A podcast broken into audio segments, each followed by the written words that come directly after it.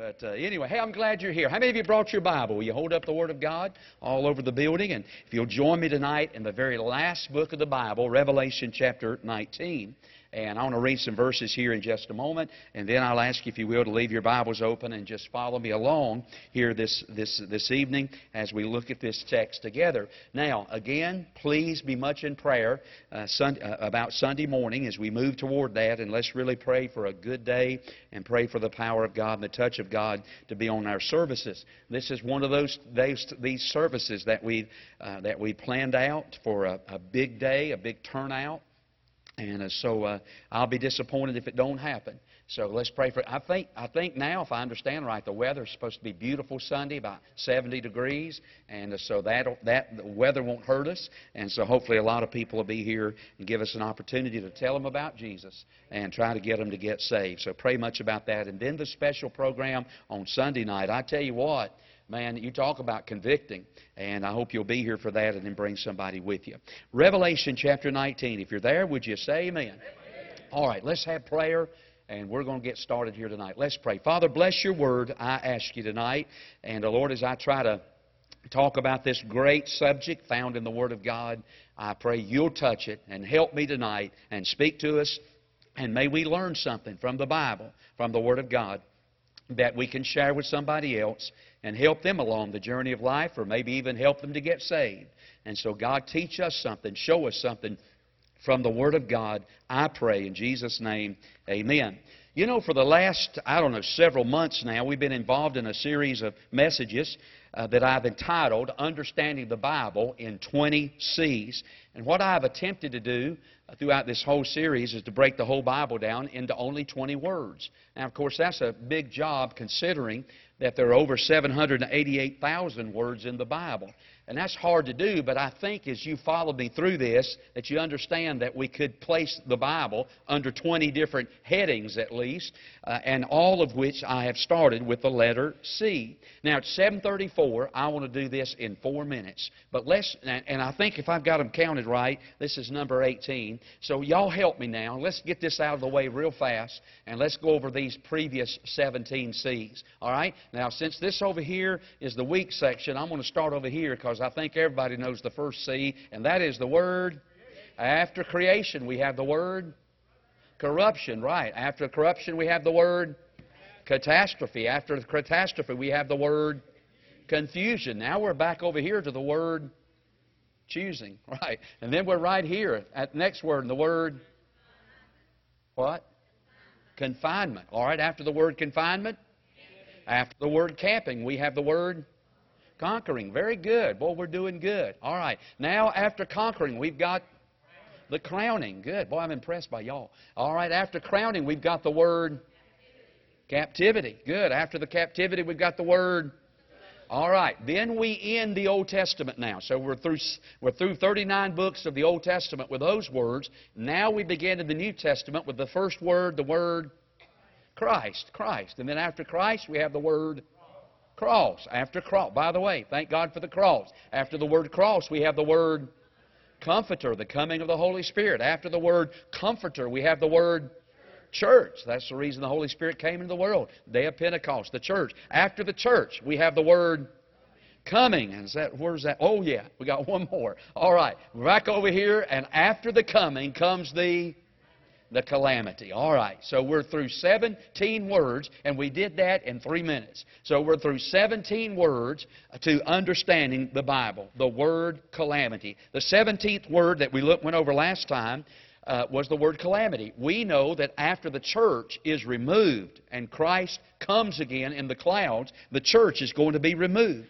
And after the church is removed, there's going to come a time of great calamity upon the earth. Now, once again, we believe the Lord Jesus will come before the calamity begins or if I could use the Bible phrase, the tribulation begins. We don't think that God has saved us to turn around and judge us in the tribulation period, but we believe the Lord comes before the calamity begins. Now, the calamity period, the time of tribulation on the earth, is going to be marked by great apostasy and great anarchy. Now, I got to tell you, we're already seeing that in the days that we're living in.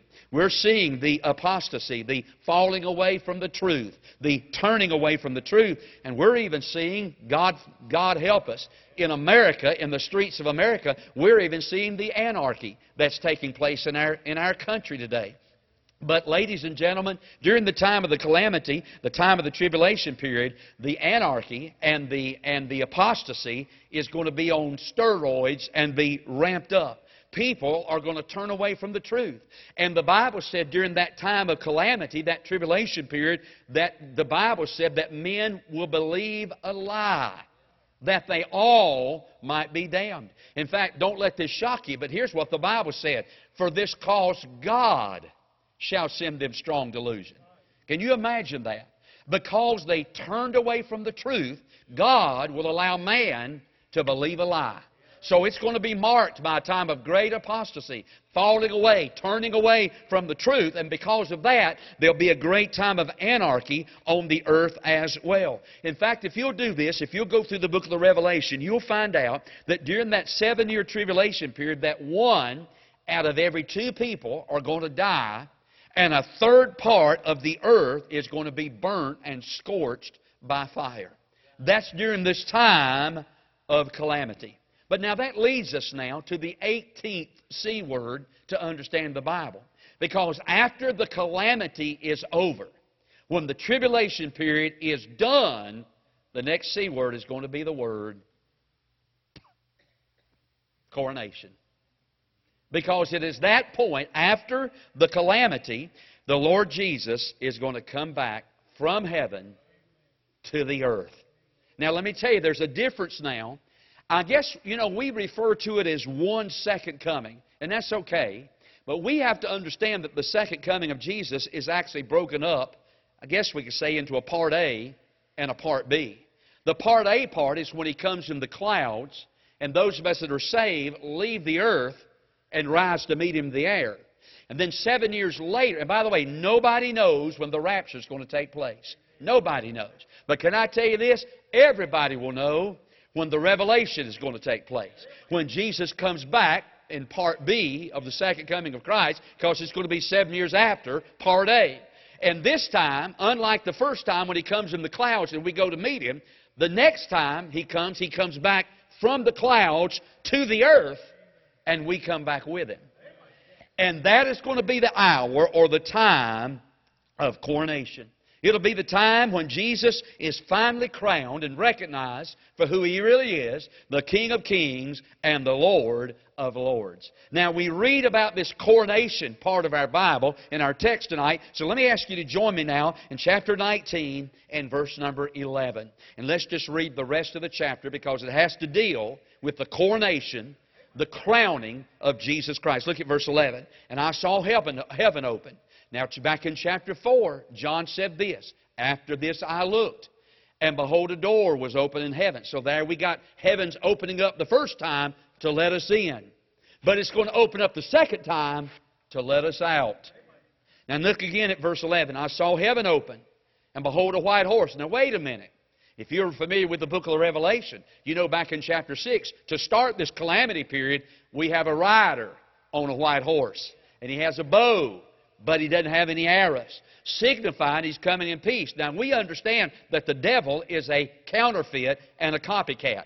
He always tries to mimic what God is doing. We have a, we have a, a, a we have a trinity. Satan has a trinity. Uh, you know, we have a Christ. Satan has an Antichrist. He's a copycat. He has no original thoughts. There's nothing new with him. Because all he can do is to copy the, uh, the, uh, uh, copy the things of God in, in a counterfeit manner. So back in chapter 6, there's a rider on the white horse, and that's the Antichrist. Now we come to the true Christ, chapter 19, verse 11. I saw heaven open, and behold, a white horse. Now watch this. And he that sat upon him. Now you've got to know this is Jesus. Because the Bible said that he's called faithful and true. Amen. He is faithful, isn't he? Faithful and just to forgive us of all of our sins and to cleanse us from all unright. He's true. He is truth personified. Jesus is true. And then it says this, and in righteousness, and in righteousness, he does judge and make war. His eyes were as a flame of fire. And on his head, you might want to circle this part. And on his head were many crowns. And he had a name written that no man knew but he himself. And he was clothed with a vesture dipped in blood. And boy, this is important. And His name is called the Word of God. Now we know who that is. In the beginning was the Word, and the Word was with God, and the Word was God. And the Word, John 1.14, dwelt among us. Who's the Word? Jesus is the Word. 1 John 5, 7, there are three that bear record in heaven. The Father, the Word, and the Holy Ghost. And these three are, I mean, Jesus is referred to oftentimes as the Word. By the way, can I say this? Anytime you spend time in the Word, you're spending time with the Word. That's why we ought to stay in our Bible, because any time you spend in your Bible is time spent with Jesus, because Jesus is the Word. That's why we ought to treat this book very precious and hold it to be very sacred. You know why? It's Jesus. He's the Word. Amen. He's the Word incarnate. You and I have the Word inspired right here. The Bible said in verse 13, He is called the Word of God. Now, verse 14. And the armies which were in heaven followed him upon white horses, clothed in fine linen, white and clean. Right down out beside of that, you and me. Verse 15, out of his mouth goeth a sharp sword, that it should, uh, with it he should smite the nations. He should rule them with a rod of iron. And he treadeth the winepress of the fierceness and wrath of Almighty God. And he hath on his vesture and on his thigh a name written, King of kings and Lord of lords. Hey, that's Jesus, friend. Look at verse 17. I saw an angel standing in the sun and he cried with a loud voice, saying, To all the fowls that fly in the midst of heaven, Come and gather yourselves together unto the supper of the great God, that ye may eat the flesh of kings, and the flesh of captains, and the flesh of mighty men, and the flesh of horses, and them that sit on, on them, and the flesh of all men, both free and bonds, both small and great. And I saw the beast, right down beside of verse 19, Battle of Armageddon.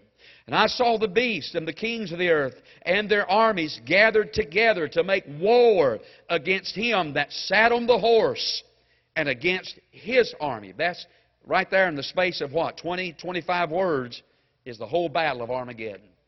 Verse 20. The beast was taken. With him the false prophet that wrought miracles before him, with the, which he had deceived them and had received the mark of the beast, and them that worshipped his image. These both were cast alive into the, a lake of fire burning with brimstone.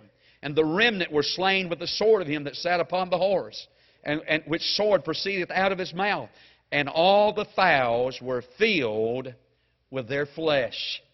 The coronation part of our Bible. Now, if you want to get your prayer sheet out at 744, I want to give you three truths that we find from this text about the coronation the coronation part of our Bible. First of all, the coronation begins, it commences with the king's return. The king's return. Now, I told you a few moments ago, while the time of great calamity is going on in the earth, on the earth, the church, those of us that are saved, are in heaven with the Lord Jesus. Now, prior to our text in Revelation 19, we know that three things has already taken place. If you'll get right on these three things, you'll be right about the future of the church. So, number one, we know prior to the return of Christ in verse 11, number one, we know, number one, the rapture has already taken place. We know that. We know the rapture has already taken place. Number two, we know the judgment seat of Christ has already taken place. And prior to verse 11 of chapter 19, we know the marriage supper of the Lamb has already taken place. So write those three things down. Rapture, uh, we have the rapture, we have the judgment seat, and we have the marriage supper of the Lamb. If you remember those three things in that order, then you'll be right to understanding the future of the church. Now, the first thing that takes place is the rapture. The rapture takes place in Revelation chapter 4 and verse number 1. Now, I challenge you. I challenge you. At the end of chapter 3, the church of Laodicea, the last stage the church is going through, the cold, lukewarm, lackadaisical, have need of nothing attitude that's put Jesus on the outside of the church. By and large, predominantly, we're living in the Laodicean church age. That age ends with the rapture. Chapter 4, verse 1. After this, I looked, behold, a door was open in heaven. And the first voice I heard was as it were of a trumpet talking with me, which said, Come up hither. I used to think that's what the Lord was going to say when He come back, but I've changed my mind now. I don't think He's going to say, Come up hither. I think He's going to say, Attention, Walmart shoppers. Because we all go to Walmart, don't we? If it wasn't for Walmart, the Andy Griffith program, I don't know what the Independent Baptists would do. Because we watch Andy Griffith, and if we're going to go anywhere, it's to Walmart. so he's going to say, come back and say, attention, Walmart shopper, and we're going to be out of here. That's the rapture. Right after the rapture comes the judgment seat of Christ. Now you've got to remember, in the Bible, the church is viewed as three things it's a body, it's a building, and it's a bride. All right? It's a body because it can never get diseased. It's a building because it can never be destroyed. And it's a bride because it can never be divorced. Aren't you glad the Lord will never look at His bride, the church, and say, I want a divorce? Never will do that. But now you've got to understand, according to verse 7, look at our text 19, verse 7. Let us be glad and rejoice and give honor to Him, for the marriage of the Lamb is come. So we understand that when we leave this earth, we're heading to a marriage in the sky. There's going to be the, uh, the, the, the rapture, but then the judgment seat. But now, wait a minute. Before this marriage can take place, the bride is going to have to be made ready. Because you and I know in our world today that the church is not a beautiful bride. You know, I've, I've, uh, I've done plenty of weddings in my lifetime. Plenty of them. Last year, I can't. I don't remember how many I had last year. A bunch of them. And now, can I tell you something? I have never, in all the weddings I've ever done, I've never seen an ugly bride.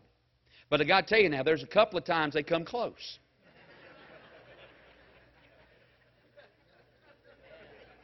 It's none of those recently. None of those in the last 20 years. I do remember one I did down at the old church. this is the only time anybody's ever shouted at, the, at a wedding that I did. So the bride came in, and the groom was standing back behind me, and I said, Okay, let's all rise. And I stepped forward, let's everybody rise. Everybody stood up. And when the groom saw the bride coming in, he started shouting. I saw the same thing he did. I didn't see a whole lot to shout about. But he liked it. And he is the one getting married. I didn't say anything. I will tell you this about scared me to death. You wait. You get in a wedding, let somebody back behind you start shouting. See if it don't scare you to death. But let me tell you something. The bride is not at all, you know, ready for the marriage yet. Because the bride's got to get cleaned up first. The, the bride has got to be made beautiful to be married to, to, the, to the groom. There's so many things right now that make the bride unpresentable to the groom. Things that we do make us unpresentable. Things that we don't do make us unpresentable. But at the judgment seat, all that is going to get taken care of. God's going to get all the spots out of the wedding garment. God's going, to get, God's going to get out His heavenly iron at the judgment seat and get all the wrinkles out of the garment. You've never seen a bride, and I never have neither. I've never seen a bride walk down the aisle with a pizza stain on her wedding dress. I mean, that bride wants to look the best that she can possibly look for that, for that hour. She ain't going to walk in here with a big ketchup mustard stain on her. I mean, good night, she'll call the wedding off before that happens. So the bride, the church, is going to have to get the spots taken out. The bride, the church, is going to have to get all the wrinkles out of the garment. And brother, I'm telling you, all of that's going to take place at the judgment seat of Christ. Because the Bible said at the judgment seat, God is going to make us presentable. God's going to put on us a gown of glory. God is going to put on our finger a ring of redemption. And God is going to put on our heads the veil of victory. God's going to do all that at the judgment seat of Christ. And then a wedding is going to take place. Now, this is not your usual wedding. Because, you know, in our weddings, you know, the center of attention at our weddings is always the bride. I, I, again, I've done a lot of marriage. But I, we've walked in several times up here on this platform. Me and the groom and the best man. Nobody's ever stood up for us when we walked in. Nobody. I've never heard anybody go up to a groom before and say, You look breathtaking. I, have never read in the paper before anybody talked about what the groom had on. It's all about the bride. But now, not this wedding. No, sir. It's not about the bride, it's about the groom. It's all about Jesus. At this wedding that we're heading for as a church, they ain't playing, here comes the bride, it's here comes the groom. because it's all about Him. And we're going to celebrate the wedding with this great big meal called the marriage supper in the sky. I've said this before, but the only reason some Baptists are going to heaven because we're going to eat. We like to eat, don't we? So there's going to be a great big wedding supper in the sky. I heard about this one man. By the way, it's going to be wonderful. But I heard about this one man, and he met this wonderful lady. They got married, stayed married for 15 years, and the Lord took her home. He got married a second time, met another wonderful lady. They were married for 10 years, and the Lord took her home. He met another uh, woman and was married for seven years, and this time he said, Anytime the Lord wants to take her home, I'm ready. you hear about that old boy? Him and his wife was going into the bank, and uh, when they was going in, there was a couple of other men walking in with them, and this robber was coming out. He had on a mask and a gun. He's carrying a sack of money. He looked at those men there, standing there, and he said, "You see me rob this bank?" That man said, "Yes, sir." He just took his gun, shot him dead. He looked at the other guy, said, "You see me rob this bank?" He said, "Yes, sir." He took his gun, shot him dead. He looked at that man, his wife standing there, looked at that guy, said, "You see me rob this bank?" He said, "No, but my wife did." that ain't what this is going to be about. The Lord's not looking to get rid of us. But let me say it like this at the rapture, we're going to get caught up. At the judgment seat, we're going to get cleaned up. And at the marriage supper, we're going to get cheered up. And the king's coming. Yes, sir. I am told that when Michael Jackson died, I'm told that right after, oh, when he died, they had this big funeral. And when they rolled his body into the church, the choir broke out into the chorus of The King is Coming. Well, I'll tell you something, friend. We've seen the last of him. But our King, we've not seen the last of him.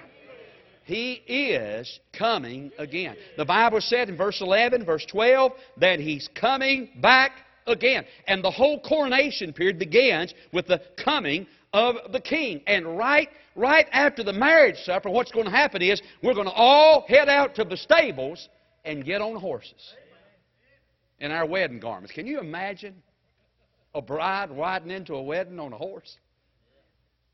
Yeah, some of y'all cowboys probably could like the picture of that in your mind. But that's the way it's going to be. Right after the marriage supper, we're going out to the stables and get on the horses, and here we come with Jesus. He's coming back again. The King's return. I want to point out one more thing before we leave this. Look at verse 12. The Bible simply says, On his head were many crowns. Where in the world did he get all them crowns? I'll tell you where I think he got them at the judgment seat. Those of us who are faithful to God in this period of grace, when we stand before God, and if we have anything left over after the fires, the wood, the silver, the, uh, the, uh, the, the wood, the hay, and the stubble is going to all puff and go away. But the silver and the gold and the precious stones and jewels will remain. And we'll take those crowns, if we have any, and we'll cast them at the feet of Jesus.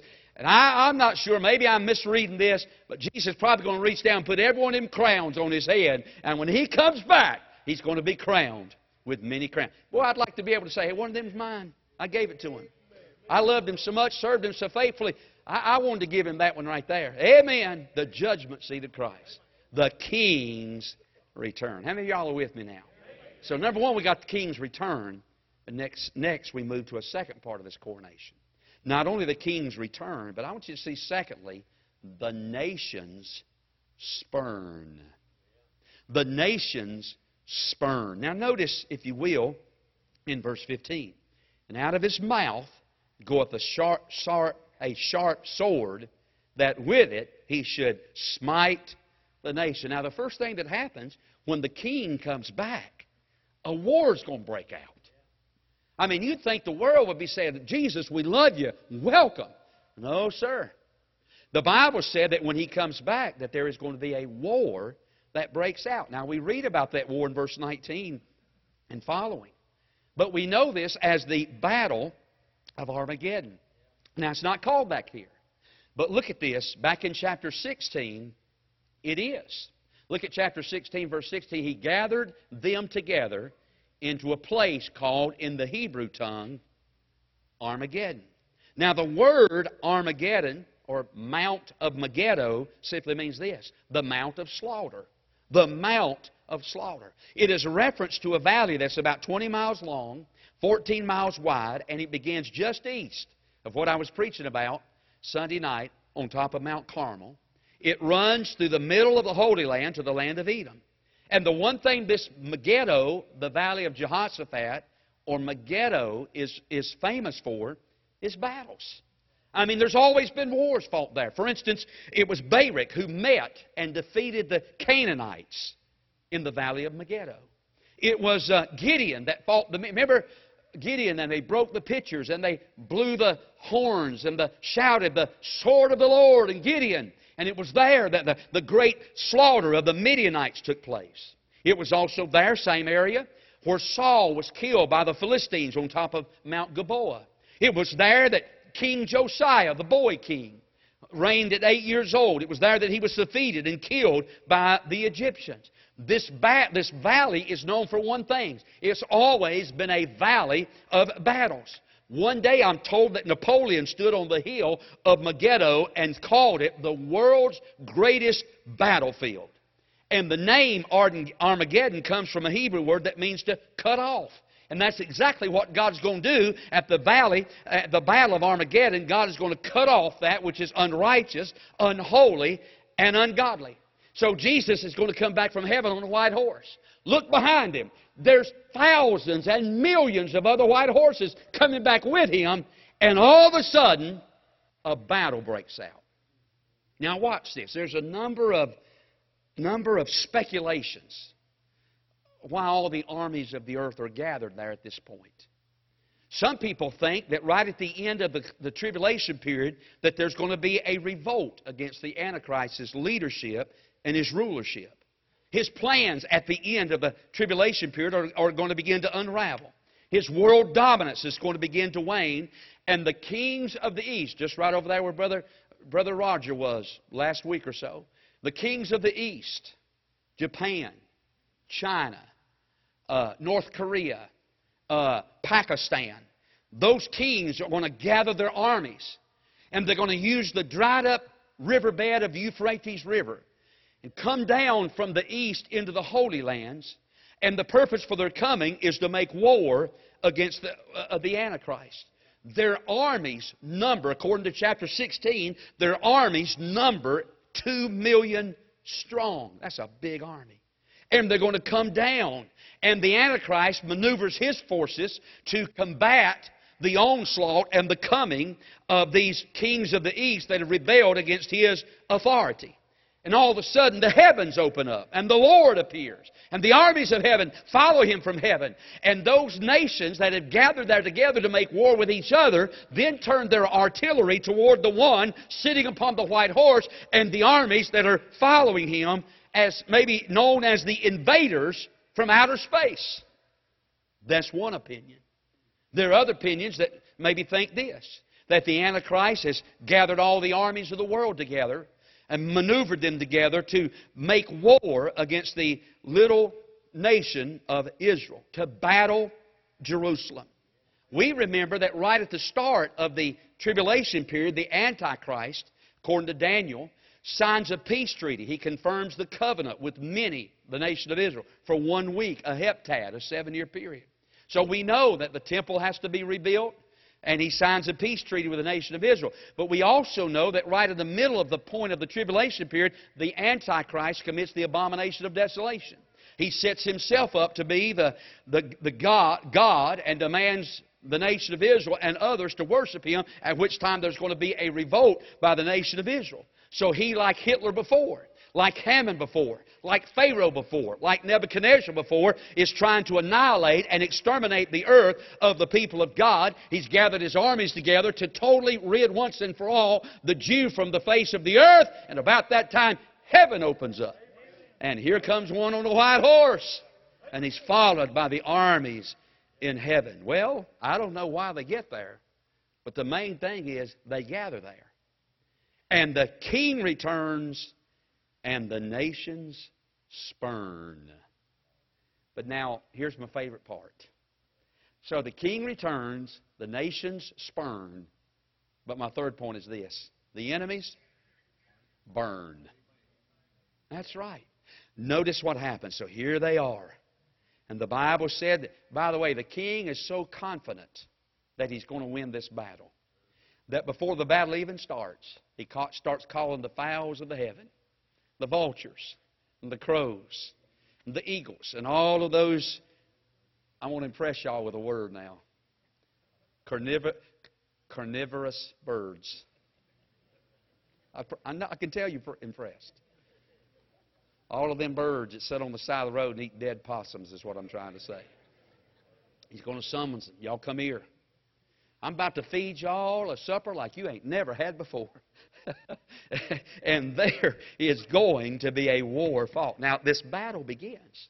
And, and here's, here's, here's a little bit what's unusual about that. You and I are going to have a front row seat for the whole thing.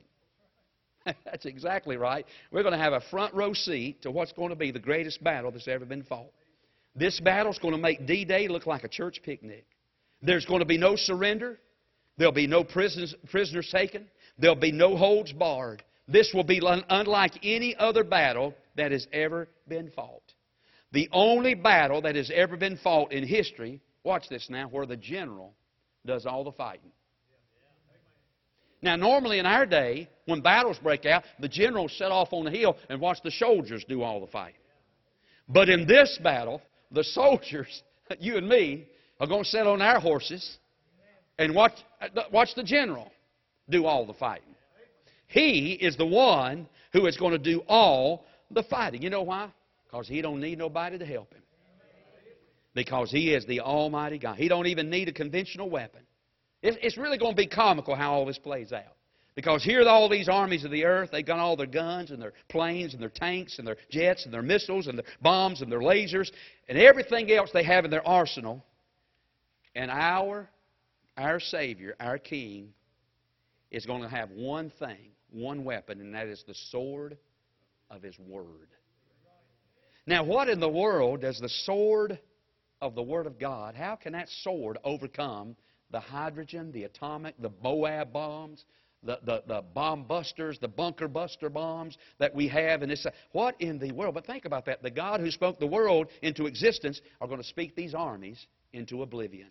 Can I say it like this? It's going to be a war won by a word. Think about that. I mean, a war that is going to be won by a word. Jesus is just going to speak the word. By the way, that shouldn't surprise us. I mean, he spoke a word one time and a fig tree just withered away. He, he spoke a word one time and the waves and the wind laid down at his feet like whipped puppies.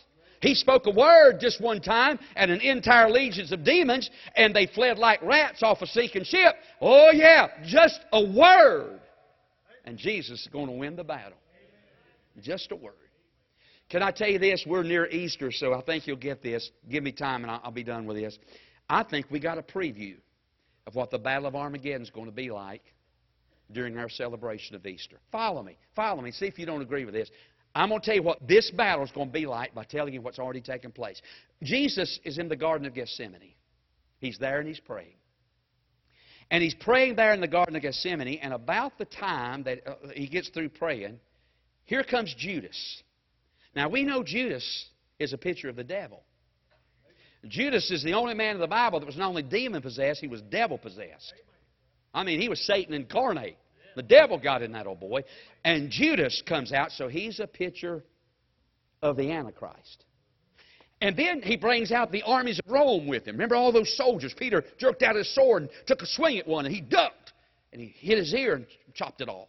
Jesus reached down, picked that. Somebody said, You missed him, Peter. He said, Turn your head. His ear's laying on the ground. Jesus reached down puts it back on. So the armies represent the armies of our text. So they come out there to take Jesus. And I like this because the Bible said that Jesus didn't run from them, he went to meet them. Boy, we serve a brave Savior, friend. Hey, he wasn't hiding in that garden, he wasn't hid out behind a tree. When they started coming, the Bible said, and he rose up to meet them. Oh, they thought they was coming to take him. No, sir. He's coming to take them. Let me read it to you. Watch this now. Let me read to you John chapter uh, 18, verse 4. Jesus, therefore, knowing all these things that should come upon him, went forth. There he goes.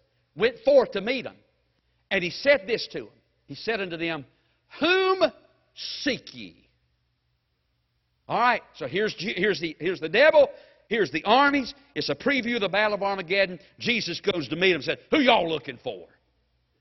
And the next verse said this. They answered him, Jesus of Nazareth. Now watch this. Jesus saith unto them, I am he. And when he said that, Judas also, which betrayed him, stood with him. Notice now, next verse.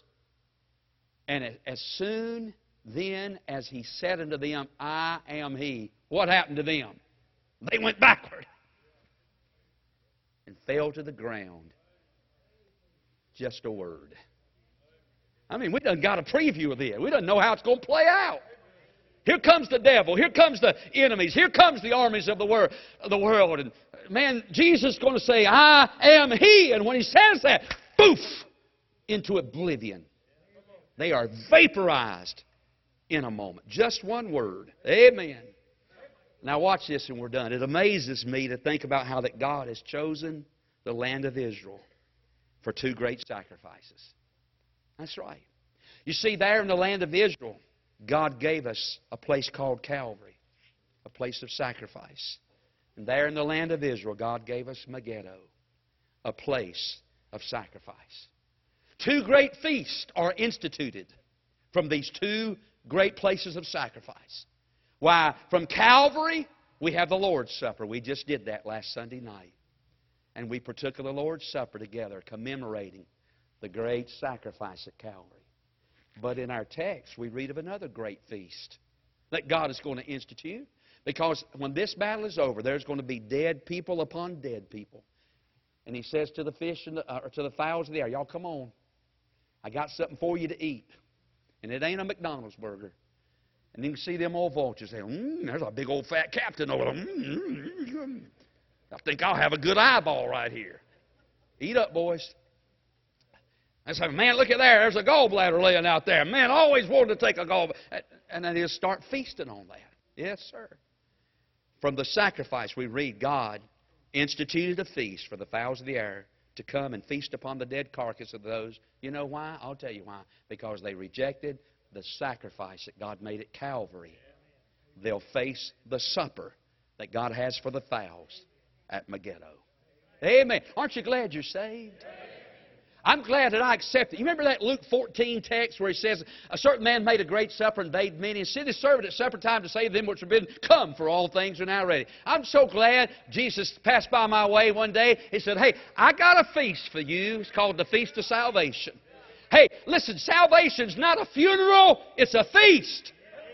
Hey, I got, I got some bowls of blessing and some juices of joy and some, and some breads of blessings and what am I trying to say here? Some dishes of, dishes of delights and, and over here are some spoons of sufficient grace and, and here's some goblets. I, I mean, I got all this for you. Come over here. I'm so glad I come because I ate at that feast. I won't be eating at this feast. yes, sir. The enemies are going to burn. And I ain't rejoicing about that, but I'll tell you what, I sure am glad the old beast. And the, look at verse 20. The beast, false prophet, wrought miracles before them, which he had deceived them.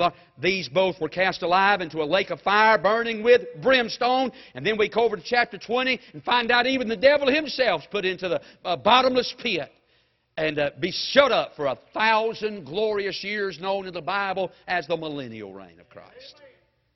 The enemy's going to burn. Well, we got to go, don't we? But I tell you what, that's good news, ain't it? The devil's loose. The devil's lost. The devil's a liar. The devil's limited. And the devil's a loser. I don't want to follow no loser. Amen. I'm glad to be saved. Let's pray.